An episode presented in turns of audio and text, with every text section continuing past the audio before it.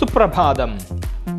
അതീവ ദരിദ്രയായ ഒരു നീഗ്രോ വനിതയുടെ ഇരുപത്തിരണ്ട് മക്കളിൽ ഇരുപതാമത്തെ മകളായിട്ടാണ് വിൽമ എന്ന പെൺകുട്ടി ജനിച്ചത്.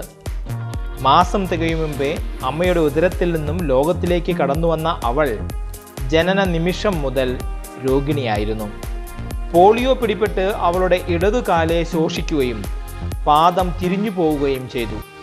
ഇനി ഒരിക്കലും ഈ കുട്ടിക്ക് നടക്കാൻ കഴിയുകയില്ലെന്ന് ഡോക്ടർമാർ വിധിയെഴുതി അങ്ങനെ ശാരീരിക വൈകല്യം മൂലം ബാല്യകാലത്ത് സ്കൂൾ വിദ്യാഭ്യാസം പോലും നിഷേധിക്കപ്പെട്ട ആ ദരിദ്ര ബാലികയുടെ മുൻപിൽ കൂരിരുട്ട് മാത്രമേ ഉണ്ടായിരുന്നുള്ളൂ.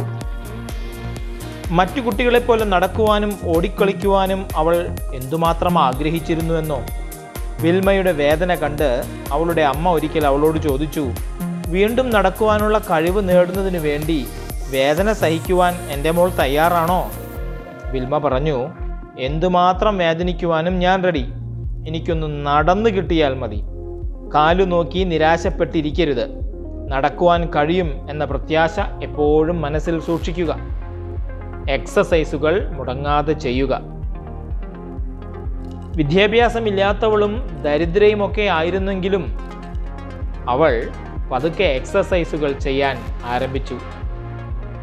അനേക വർഷങ്ങളോളം നീണ്ട വേദനാജനകമായ ഫിസിയോതെറാപ്പിയിലൂടെ പന്ത്രണ്ടാമത്തെ വയസ്സായപ്പോഴേക്കും വിൽമ നടക്കുവാൻ തുടങ്ങി. അവളുടെ സ്കൂൾ വിദ്യാഭ്യാസം വൈകിയാണെങ്കിലും അവൾ ആരംഭിച്ചു. നടന്നു തുടങ്ങിയപ്പോൾ അവൾക്ക് വീണ്ടും ഒരാഗ്രഹം.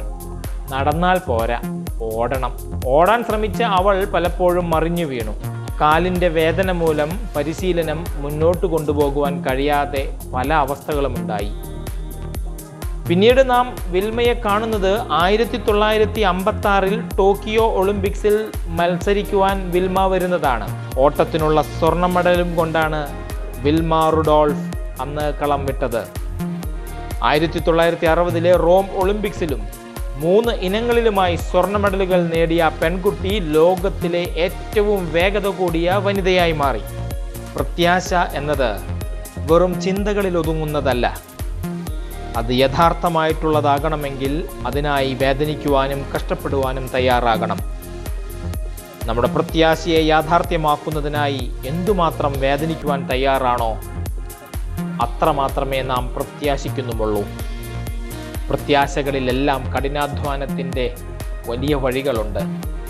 എല്ലാവരും അനുഗ്രഹീതരായിരിക്കാം